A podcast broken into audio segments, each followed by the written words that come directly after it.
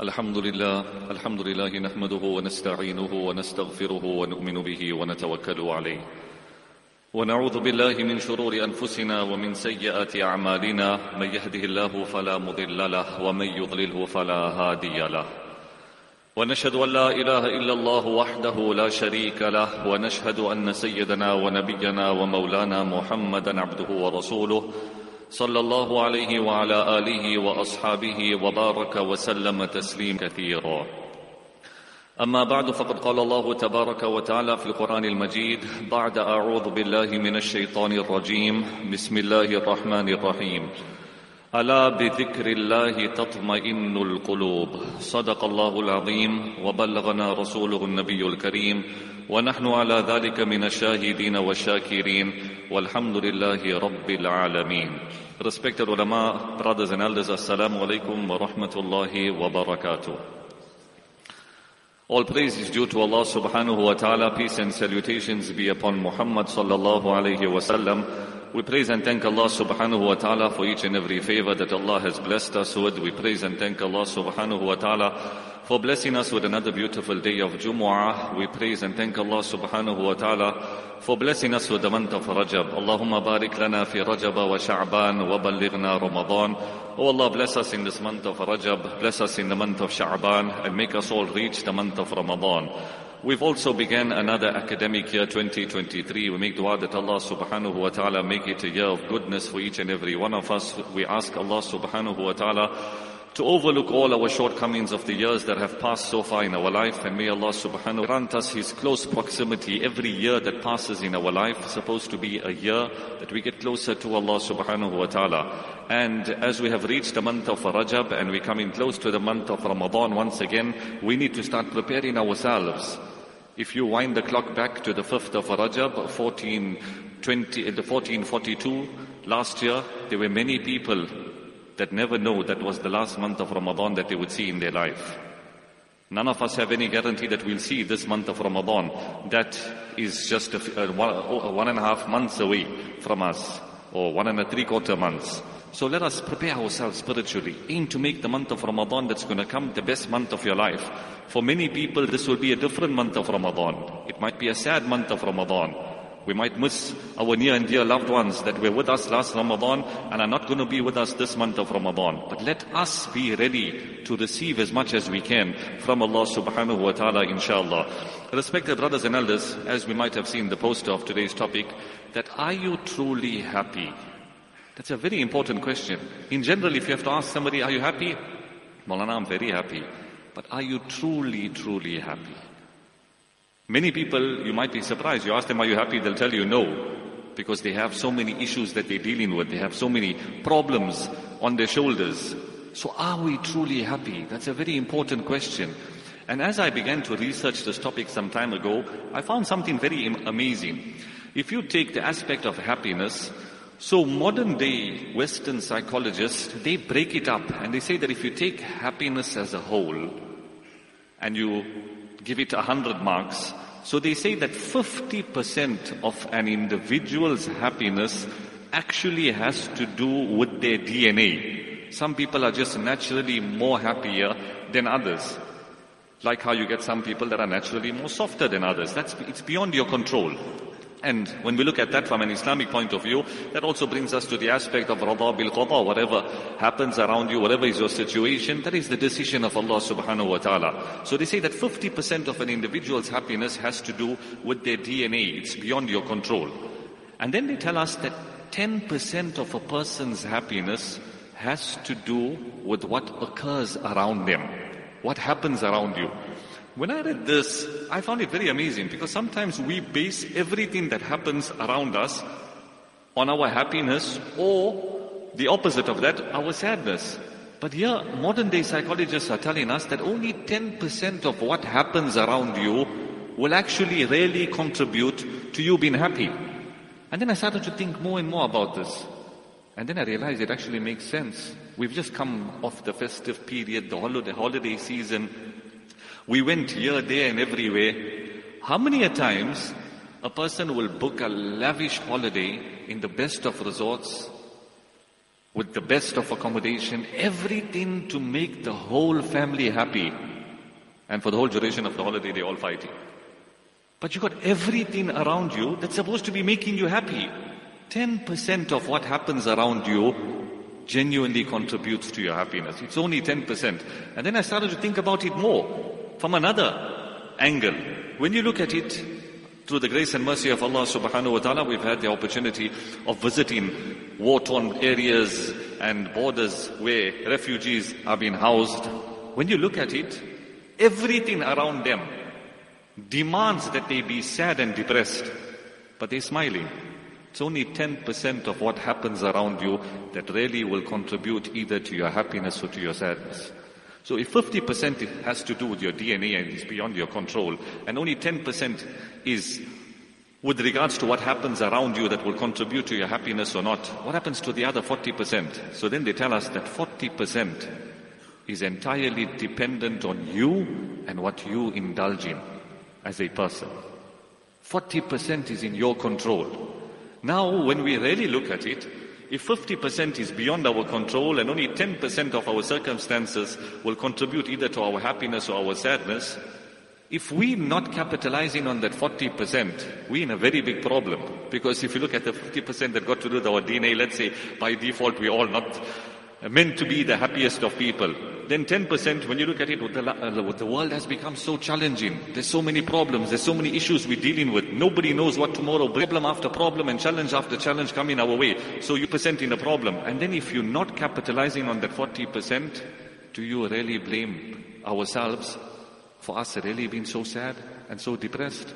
We need to capitalize on that 40%. We need to do as much as we can to really bring true happiness within our souls. And that brings me now to the aspects of how do we become truly happy. So the ulama tell us that number one, aim to please only Allah. That's the first step towards you being truly happy internally. It's not about the smile that's on your face. It's not about if you think you're happy. Let us just take a moment to really look within our souls. Is your soul content? Is your soul at peace? Do you genuinely feel a sense of calmness when you go to bed at night? Or is it that you always have something lurking within you? There's always a void. There's always a gap. There's always a darkness. There's always a stress. There's always a problem.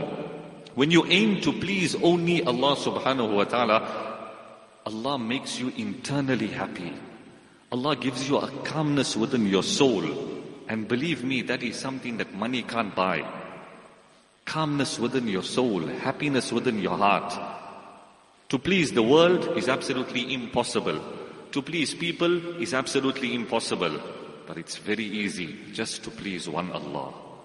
So at any given moment in any aspect of our lives, we just need to focus on one thing. Is Allah happy with me? That's all you need to do. It's as simple as that. In the way I run my business, is Allah happy? If Allah is happy, there's nothing else I need to worry about. In my marriage, is Allah happy with the way I treat my spouse, with the way I treat my children? If Allah is happy, I have absolutely nothing to worry about. In my community, whatever I do, how I interact with them, is Allah happy? Just focus on pleasing Allah, and I promise you, it'll make such a big difference in our life. Today we want to please everyone except Allah, and then we're wondering why, why, why are we not happy? I mean, Maulana, I did everything possible for that woman. She's still not happy. The woman would say, Maulana, I did everything possible for that man. He's still not happy. Do it to please Allah. You focus on your relationship with your creator. Have I made Allah happy or not? That's step number one. Aim to please only Allah subhanahu wa ta'ala. Number two, the scholars tell us that what we need to be doing to enhance internal happiness within our souls is that we need to satisfy the soul that Allah has given us. The verse that I recited, Allah subhanahu wa ta'ala tells us, Allah bidhikrillahi tatma'innul qulub. It is only through the remembrance of Allah subhanahu wa ta'ala and through good deeds that Allah will give you satisfaction in your heart and in your soul. But we need to be satisfying the soul. We've did everything we possibly could do to satisfy our desires. But the sad part is we are starving our souls that Allah has given us. How do you nourish that soul? The soul is nourished by good deeds. The soul is nourished by you doing that which is pleasing to Allah subhanahu wa ta'ala. Whether it be remembering Allah in the form of dhikr, whether it be recitation of the Quran, whether it be sending durood upon the Prophet sallallahu alaihi wasallam. And the whole list of any action that constitutes a good deed is you satisfying your soul. And think about it. Let's just take a moment again to reflect. Every person as an individual. Think about it. The happiest that and the calmest that you've ever felt within your soul.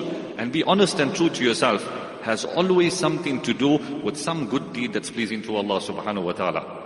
Everyone, just, just take a moment as an individual. Let me think of what was the happiest moment in my life or when I felt the calmest and I felt the most at peace. Some might say, hey, Maulana, that happens to me while I'm engaged in salah. Some might say, hey, Maulana, when I go for Umrah and I see Baytullah, the house of Allah subhanahu wa ta'ala, I feel that happiness and that calmness within my soul.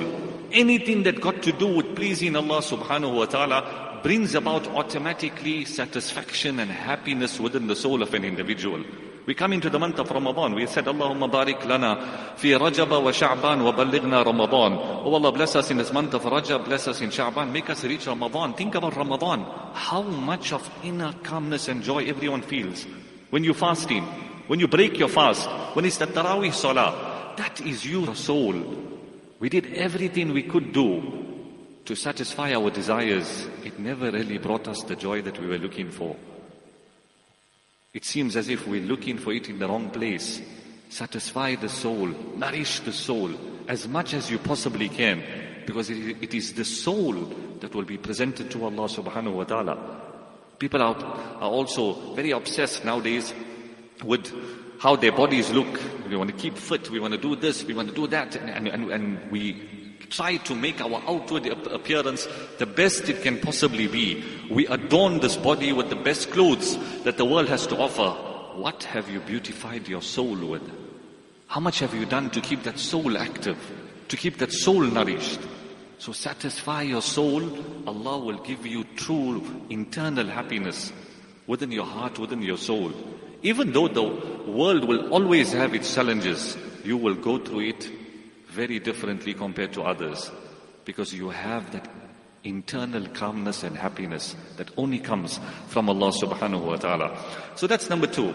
Number three, how do we go about satis- bringing, bringing internal happiness within our hearts and within our souls? So the scholars tell us, expect only from Allah and you'll never ever be disappointed. What's the most?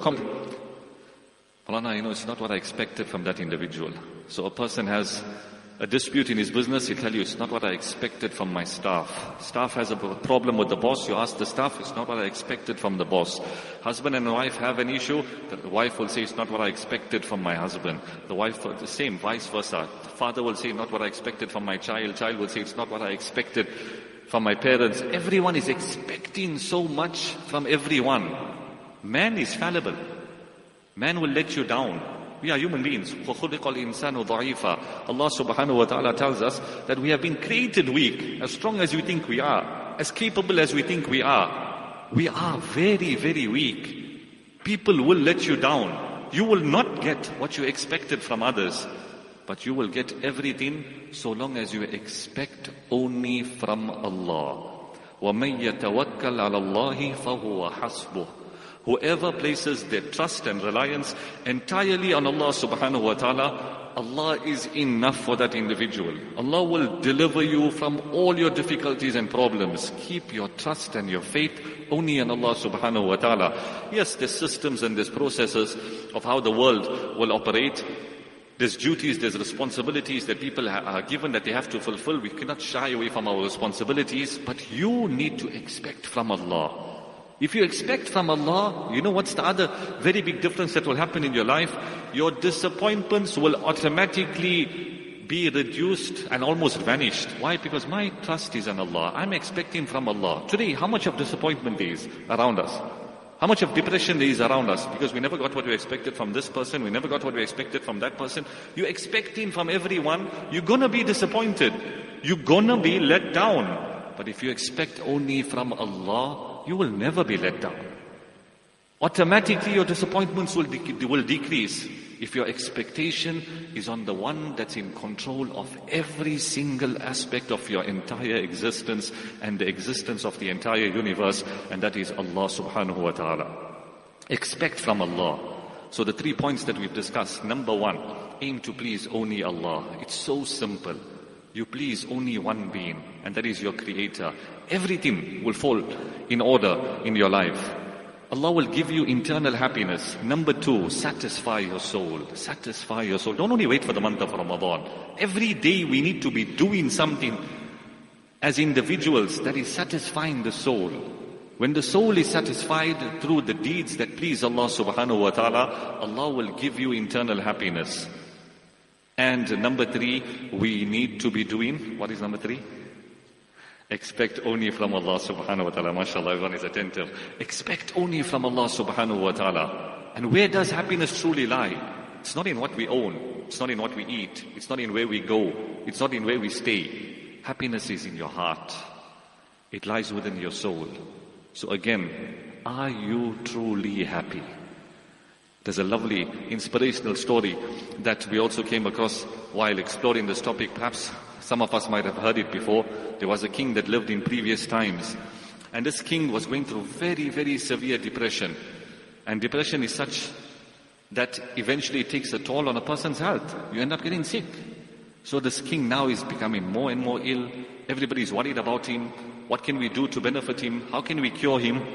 So eventually, one of the people that was, he analyzes the king's situation and he says, listen, the only way to cure the king from his depression, from his sadness, is that he needs to wear the shirt of a truly happy individual. If he does that, he will be cured from his depression. If he's cured from his depression, all his sicknesses also will, will, will be removed. He'll be much more healthier, he'll be much more active, everything will fall in order. It's as simple as that. He needs to wear the shirt of someone that's truly happy. The people around the king said, wow, what a simple remedy. All we need to do is find the shirt of a man that's truly happy. So the first place they start is amongst themselves, all the ministers of the king. They say, hey, you know what, let's see. So each one asks the other, tell me, are you truly happy? Each minister being ministers of a whole kingdom and, and, and, and the aides of the king, they all say, well, hold on. We, we okay. We're not, it's not that we're sad, but we've got a lot of issues that we're dealing with too. We're not really truly happy. Okay, they say, okay, let's go to others that are part of the whole cabinet. They go and they're asking each individual, tell me, are you truly happy? Each one that they ask, somebody's got an issue, somebody's got a challenge, somebody's got a problem, somebody has a need that's not fulfilled. He's facing some sort of disappointment. And then they realize that this is becoming something that's almost impossible. We can't find the shirt, we can't find one person that's truly happy. Now imagine if somebody had to walk in right now in this masjid and ask, ask the same question. Are you truly happy? That's the question. So anyway, they continue, they're searching, they're desperate. They want the king to be cured. So one day they traveling from one point to another point, going to meet somebody to ask that person if he's really happy because they're searching for a shirt of a truly happy individual to cure the king. And they see somebody sitting on the roadside with no shirt on, he's got a torn pants, sitting on the pavement as we would say. So this person looks at them, he says, hey, where are you going? Nobody really passes this road. We're all well dressed. Where are you off to? He say, no, we're on a mission. We're going to do a very important task and a job. So the person asks, like, tell me more. They say that, listen, before we do that, can we ask you a question? Are you really happy? He says, yes, I'm a very happy person. I'm a very, very happy man. They all get a shock. They say, hey, hold on. Are you sure you're happy? The man says, yes, I'm very, very happy. They said that, you're the person we're looking for. We're searching high and low for somebody that's truly happy. We're looking for you. Now this man is like more shocked, like, what you're looking for me for? What do you mean you're searching for me? So then they tell him that, listen, the king is very ill. He's depressed. The only way to cure him is for him to wear the shirt of a truly happy individual. And you seem to be the person that we're looking for all along. We'll pay whatever the price your shirt.